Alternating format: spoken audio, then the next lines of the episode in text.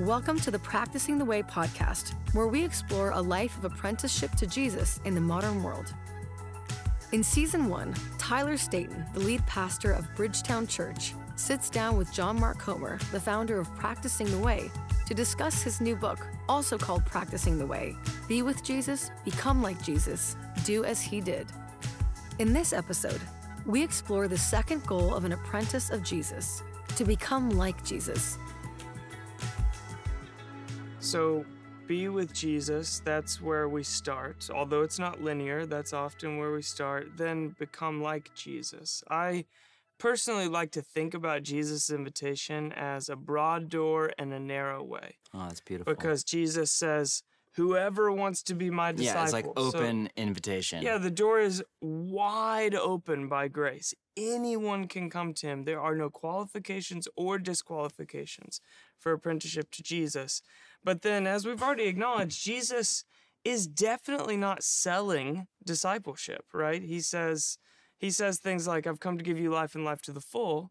But he also says things like, if anyone wants to be my disciple, they must deny themselves, take up their cross, and follow me. He says there's a broad way that leads to destruction that many are walking, and a narrow way that leads to life, but only a few, find, it. And so, He really could use a PR person in a marketing department. and so, I think Jesus is admitting this process of spiritual formation. It's an intentional one, yeah. but it leads to life. So, can you talk to me about how do we define uh, spiritual formation in the way of Jesus? Yeah, I mean, spiritual formation is uh, a title or it's a moniker used in the modern church, and it's rooted right there in the writings of the New Testament. That word formation is used by Paul all through the New Testament for that process of what ha- if you follow this way over a long period of time, you become someone. Mm-hmm. And I think, you know, the starting place for all good thinking about spiritual formation is that spiritual formation is not a Christian thing or even a religious thing, it's a human thing. Um, it's just a word, it's just a label for the development of the human soul.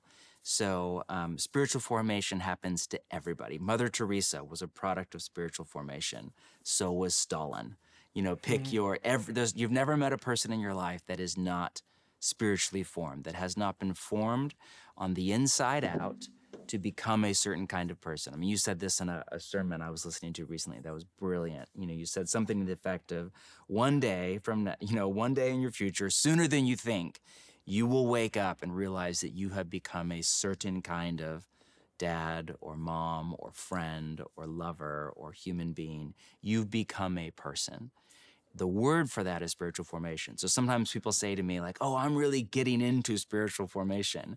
And what they mean is they're reading books by Dallas Willard or, Yeah. you know, writers on formation, or they're practicing spiritual disciplines like silence or Lectio Divina or contemplative prayer, or they're in therapy and beginning to explore kind of the depths of their story and their life and their family. All beautiful things.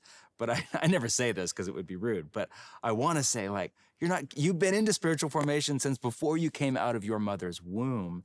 You've been becoming a person.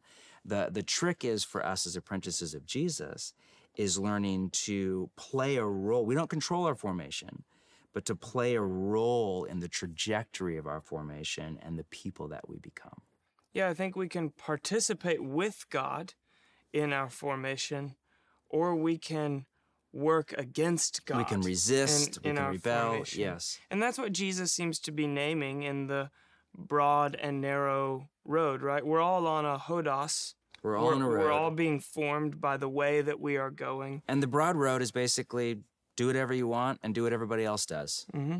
which is basic. Most people are on the broad road. Yeah, and, and Jesus is saying that is chipping away at your true person with every step that does not lead to. Yeah, I mean, one interpretation of the there's a broad road that leads to destruction and a narrow road that leads to life is almost everybody's going to hell when they die, but if you believe the right things about Jesus, you'll go to heaven when you die. Mm-hmm. Another interpretation is there is a broad, common, popular way of life that's basically go with the crowd and do your own thing. And it does not lead to life, it leads to destruction. Uh, whether you want to think about that through the lens of eternity or just now. I mean, how many people that have you have you met most of the time, you know, over the age of 40 in the second half of life who say things like, My life is over, My life has fallen apart. I don't even know what I'm living for anymore. The narrow way, another way of reading that, is Jesus is saying there is a very specific way to live. There is a way, there is a road, there is a path to follow based on my own life and teaching. And if you follow this narrow way, this specific way of life where you follow behind me and you apprentice under me and you learn from me the art of living, it will lead you to the life that you crave, both now and for eternity. And the listener asks, Great. What is the very specific way to live? So, what is spiritual formation in the way of Jesus? Yeah, I mean, uh, again, there's no right definition. Sure. How I define it in the book is spiritual formation in the way of Jesus is the process of being formed into a person of love in Christ. Mm. So there are kind of four pieces to that, 4 Mhm. components. Number one, the process. And that needs to be said right off the bat. It is a process. It is not quick. It is not fast. It is not easy. It is not linear. And it is over a long period of time. I, you know, I think everybody who has ever taken their discipleship to Jesus seriously has this weird mix of gratitude for what God's done in their formation and frustration that he hasn't done more faster. Sure. And so, you know, I know that when I was 23, I'm 43 now, I thought that by 43 I'd be a lot farther down the path. you know, there are there are some issues. There are some, you know, whether you want to call them automatic responses of the body like scientists do or just flat out sin that just is still stuck in my body. There are ways that I react to my wife and my kids Mm. that are so far from the way of Jesus, from the Yeah. heart of Jesus, from the fruit of the Spirit. That sin is still lodged in my body. It is not yet out in full. I'm better than I was, but I'm certainly not who I know that I want to be and Jesus wants me to be. Mm.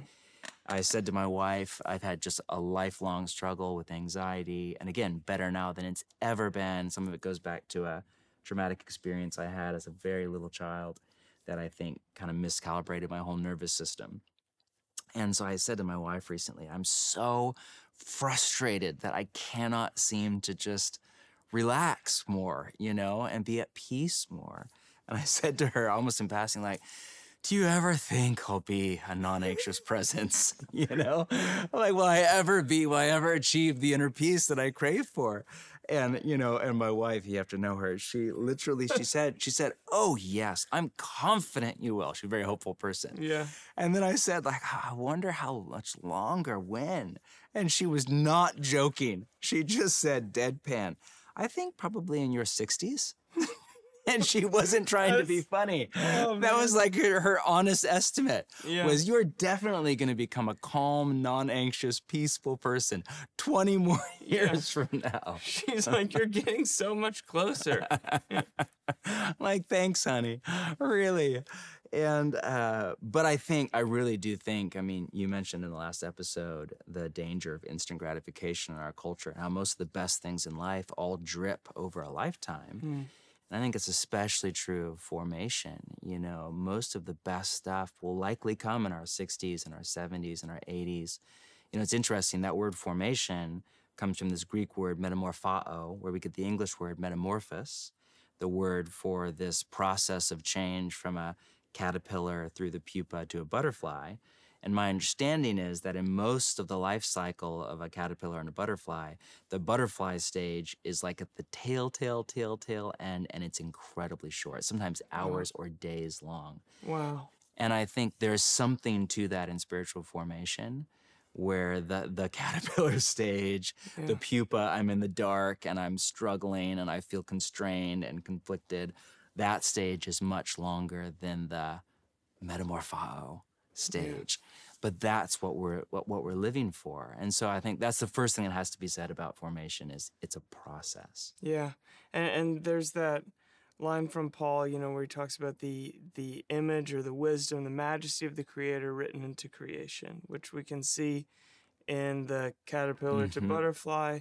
We can also see in something like, you know, a, a flower, like a spring flower, is beautiful, and and it emerges from from an atmosphere of death, and the world comes alive decay. again. But then if you get that late spring frost, then that flower's gone overnight. But there's something like the Grand Canyon, also beautiful. And there is no amount of stormy weather that can take away the Grand Canyon. But the spring flower appears quickly and is easily destroyed. The Grand Canyon, that takes forever, Forever. to create, but it's durably beautiful. And the same is true in our lives, right? That which is most durably beautiful in us takes the longest to create. And so I feel like you're saying, when will I reach this this aspect of durable beauty within me? It's going to take the longest to create, but it will be lasting Yes. and durable when it's here. and worth every step Yeah. on the journey. Yeah, so go on. So that's Yeah, so that's the kind of first component. It's a process. Second, of being formed. So I use that language very intentionally, Mhm. not of forming ourselves. So transformation, or if you want to use, I think, a synonym in the New Testament, salvation, is not something we do. It is something that is done to us by God. Now, that's not to say that we don't have a role to play. You know, so St. Augustine in the fourth century had that beautiful line without him, we can't, but without us, he won't. Mhm. You know, so the foundation of the spiritual journey is what Jesus called poverty of spirit. Uh, you know, Jesus said in John 15, the meno passage, without me, you can do nothing. Right. Not without me, you can't do very good or very much. You can do nothing. So we start from this I have nothing, this spiritual poverty in the positive sense of that word, God.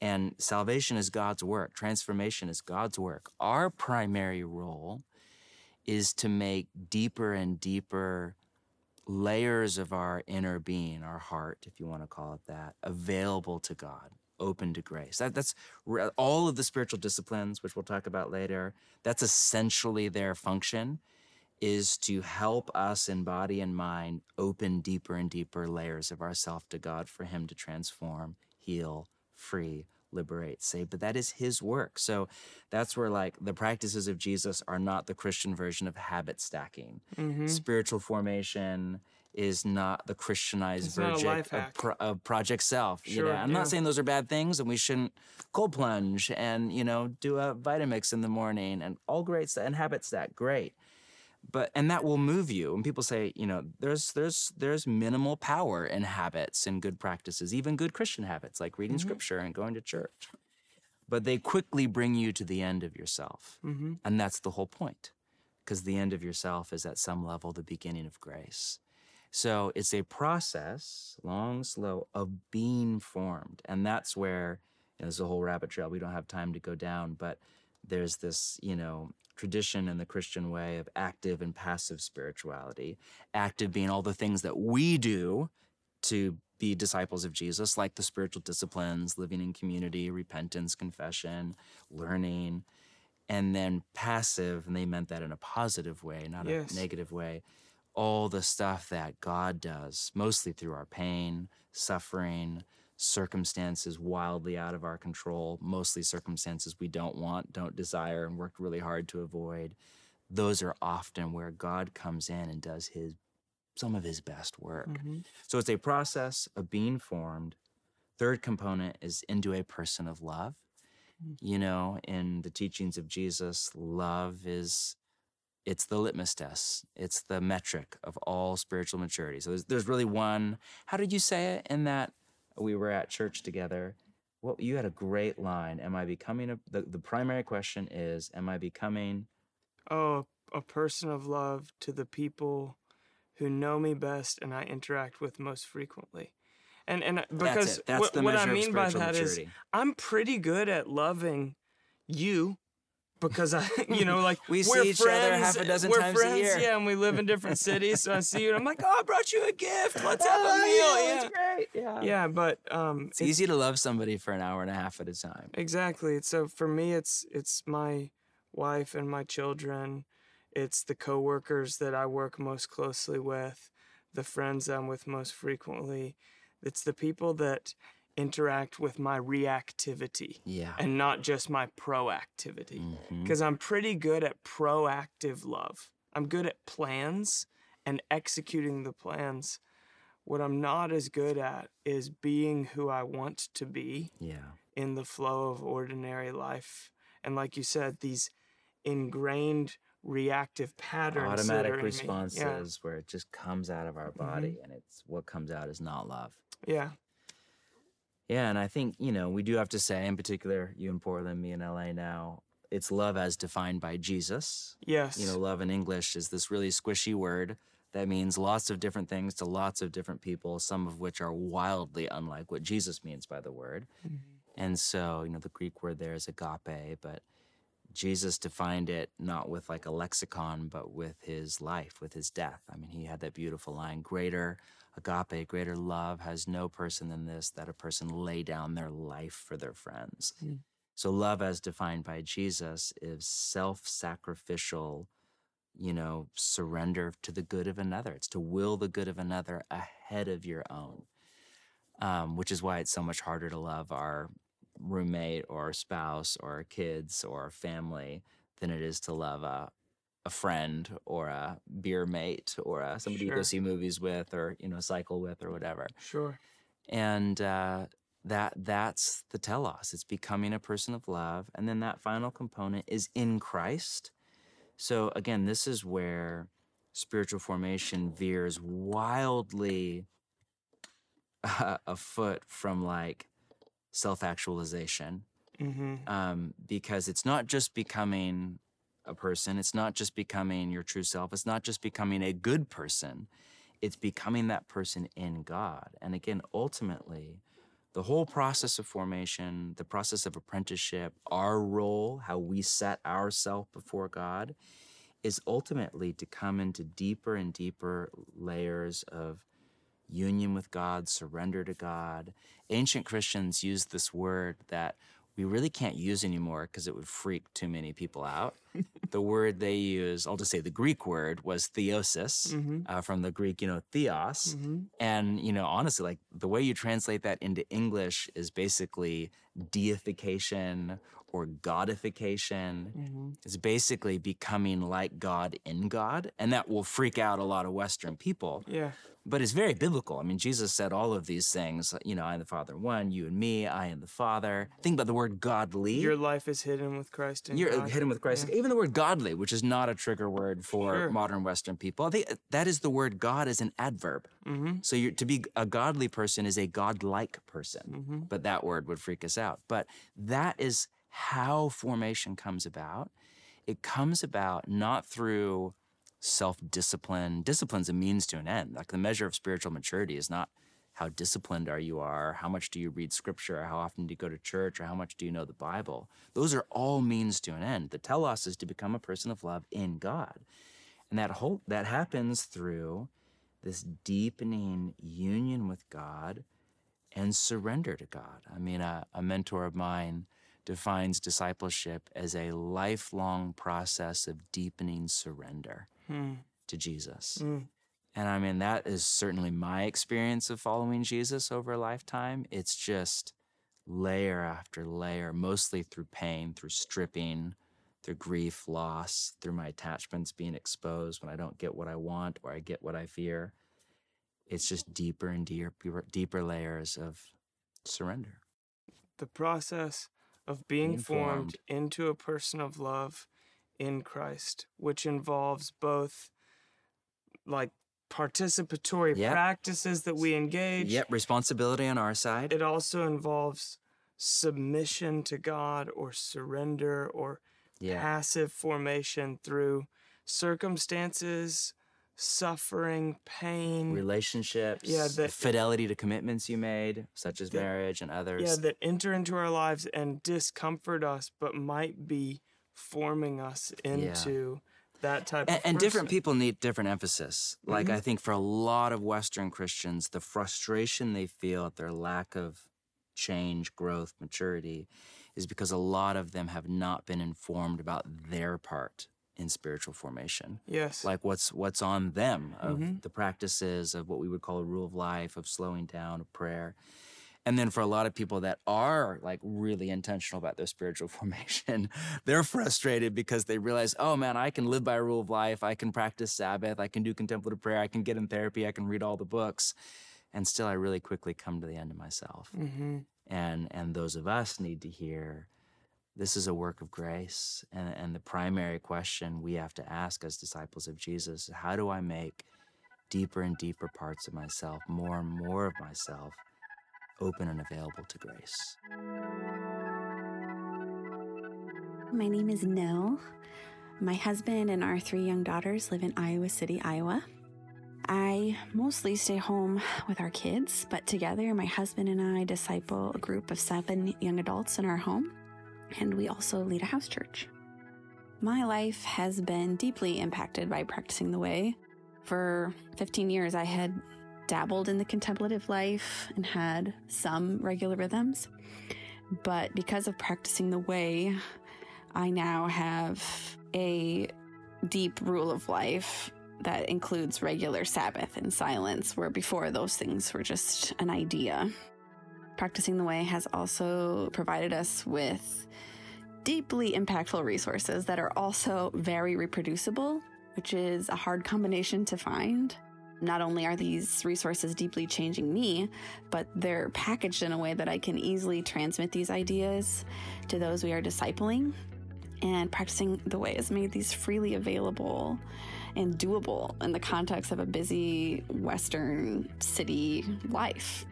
For me, apprenticeship to Jesus looks like living out all of his commands and teaching others to do the same. So, Matthew 28, he said, Teach them to obey all I have commanded, and lo, I am with you always. So, it's also being aware of his presence and teaching others to be aware of his presence that's with us always. Uh, if I'm really going to imitate Christ, that I'm also inherently discipling others into his practices, and they are also discipling others who are discipling others. And this is how cities are transformed. Apprenticeship to Jesus looks like regular rhythms of Sabbath every Friday night. It's inviting people into that rest it's pausing through the day for regular silence and prayer.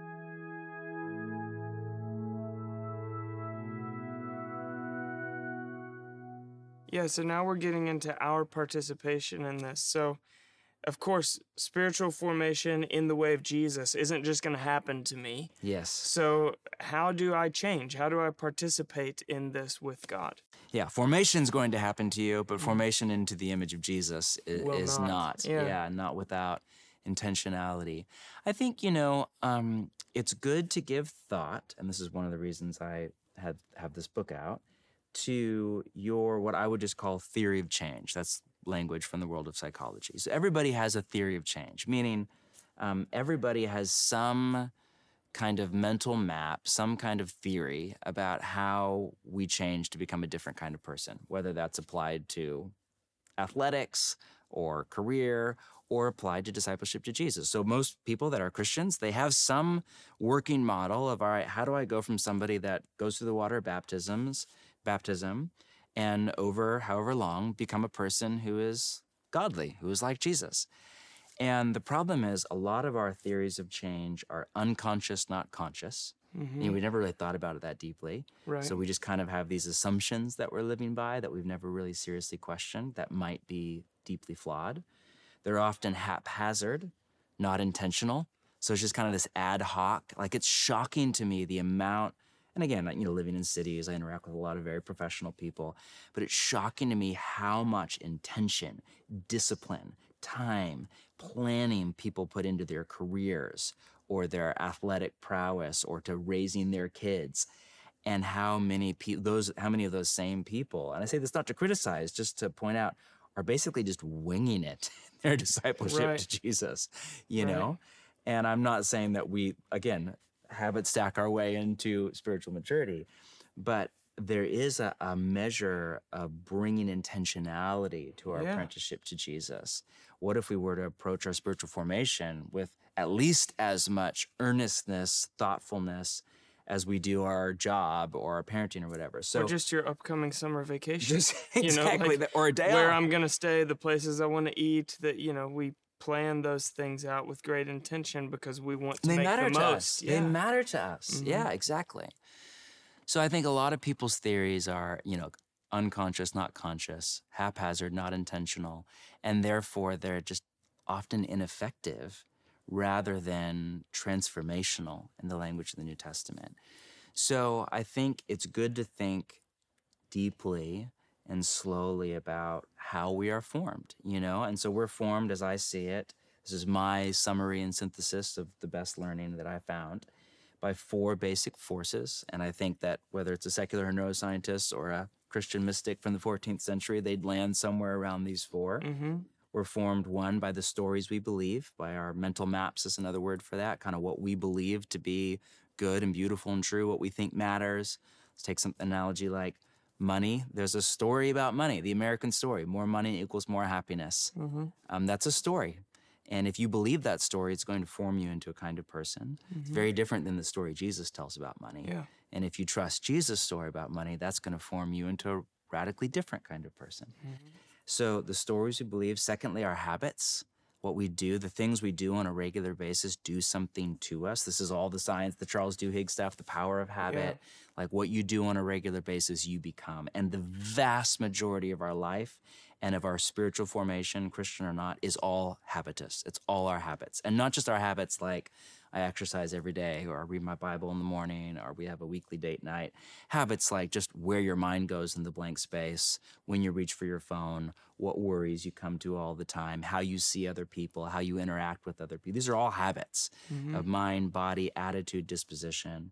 And our habits can also reveal the stories we really believe. Like if you want to know the stories that you really believe in your gut, you might take a look at your habits and say, what do they indicate that I really believe? They show what you most value, what you most love. Mm-hmm. You know, um, they show what you love and they shape what you love. Mhm. Third, we're formed by our relationships. Like that's just, you don't need a PhD in clinical psychology to realize you become like the people you're with. You dress like them, think like them, vote like them, act like them, talk like them. We're, we're deeply relational beings. And this is not a bad thing, it's a good thing, but it is easily manipulated Yes. by evil within and without.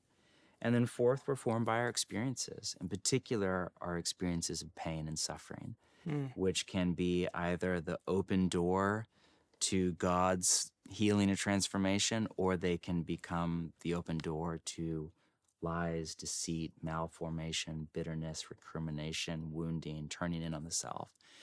So if you think about these four forces of, you know, the stories we believe, our habits, our relationships, and our experiences, all spiritual formation on the way of Jesus is counter formation. Meaning we don't start with a blank slate. Like, let's say you start following Jesus today. You've already been formed. You've already become a person. We don't start with a whiteboard and empty lines of code and life hack our way into sainthood. Right. We start deformed. Mm-hmm. So we need to push back on these four forces and bring intentionality through our apprenticeship to Jesus. So, you know, we push against the stories we believe with the truth of Jesus. This is where the role of scripture and of teaching and of meditation on God and his truth is utterly central. Most Christians intuit this, like put Christians together and they'll inevitably start a Bible study or read a book together or memorize scripture together or pray together and think deeply on God because I think we intuit from the Spirit of God how important it is to realign our mental maps of reality with the truth of Jesus. We push back on our habits with the practices of Jesus or the spiritual disciplines where we intentionally work to habituate the truth of Jesus into our bodies and to teach our bodies what our mind knows, mm. to teach our muscle memory, our nervous system what Jesus has said to be true. We push back against relationships with community where we intentionally seek out other followers of Jesus to brothers and sisters in the family in New Testament language to do life with, to share life around a table, to confess our sins, to be vulnerable with, to open our woundedness to. And in the language of Hebrews, we spur one another on, you know, to love and good deeds. And then we don't push back so much on our experiences of pain and suffering as we just open them to God and we embrace what Jesus said, what James said, what Peter said, what Paul said, what all the saints and sages say that it's the very circumstances that all of us avoid and fear that often are the secret to our liberation, our freedom, our healing, and our transformation. So we Hmm. open our pain and our suffering to God and we let God do what we never could possibly do. So I think that that's my framework for how you're going to become a person. That's that's going to happen to you. You are right now. You're you've been formed. You're being formed. You will be formed. Mm. Um, you can become a person who is like Jesus, Yeah. but it will require you to bring a level of intentionality to the stories you believe, to your habits, to your relationships, and to your experiences of pain, where you simply open all of that and surrender it to God. Which will be a narrow way, A narrow way. requiring intention, but will lead to life. Yes. Practicing the Way is a crowd-funded non-profit made possible by The Circle, a group of people from all over the world who believe deeply in the work of spiritual formation and discipleship and give monthly to see formation integrated into the church at large. I'm Hayley from England and I'm a part of this community. To join myself and others in the circle or to share a one time gift, visit practicingtheway.org forward slash give. Thanks for listening to season one of the Practicing the Way podcast.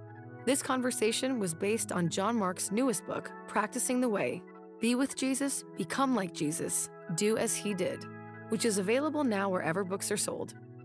This podcast was created by Practicing the Way, a nonprofit working to integrate the best learnings of spiritual formation into the church at large.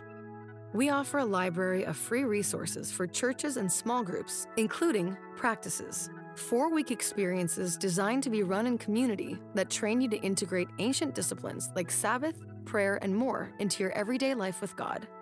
An upcoming Practicing the Way course, an eight week primer on apprenticeship to Jesus, a digital tool called the Rule of Life Builder, podcasts, and more.